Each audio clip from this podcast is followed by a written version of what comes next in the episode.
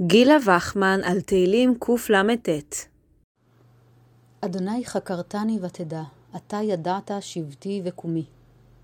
מיהו הדובר בפס... במזמור זה? לכאורה, אדם הרואה עצמו כיציר האל וחש בהשגחתו.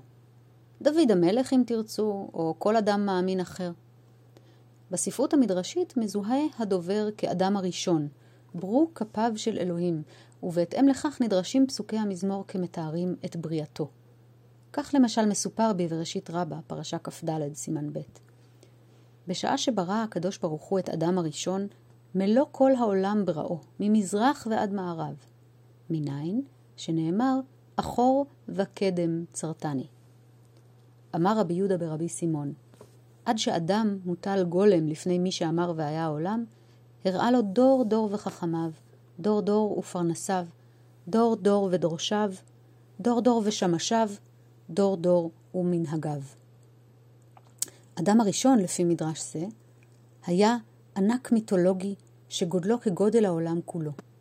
כבר במצבו הגולמי מגלה לו האל את העתיד להתרחש, ועל ספרך כולם ייכתבו, ומראה לו את הדורות הבאים, ימים יוצרו, ואת המיוחד שבכל דור, ולא אחד בהם.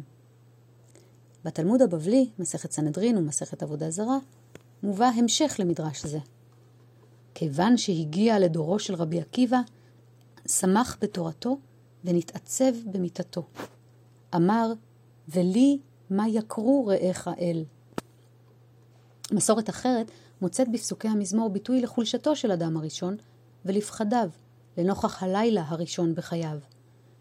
כיוון ששקעה החמה במוצאי שבת, התחיל החושך ממשמש ובא. נתיירא אדם הראשון, ואמר, אך חושך ישופני. תאמר, אותו שכתוב בו, הוא ישופך ראש, וגומר, בא להזדווג, כלומר להרע לי. מה עשה לו הקדוש ברוך הוא? זימן לו שני רעפים, שני לבנים, והגישם זה לזה, ויצאת האור, האש, וברך עליה. זהו שכתוב, ולילה אור בעדני. זהו מדרש מבראשית רבה, פרשה י"א סימן ב'. מדרש זה, אגב, הוא אחד ההסברים לברכת בורא מאורי האש במוצאי שבת.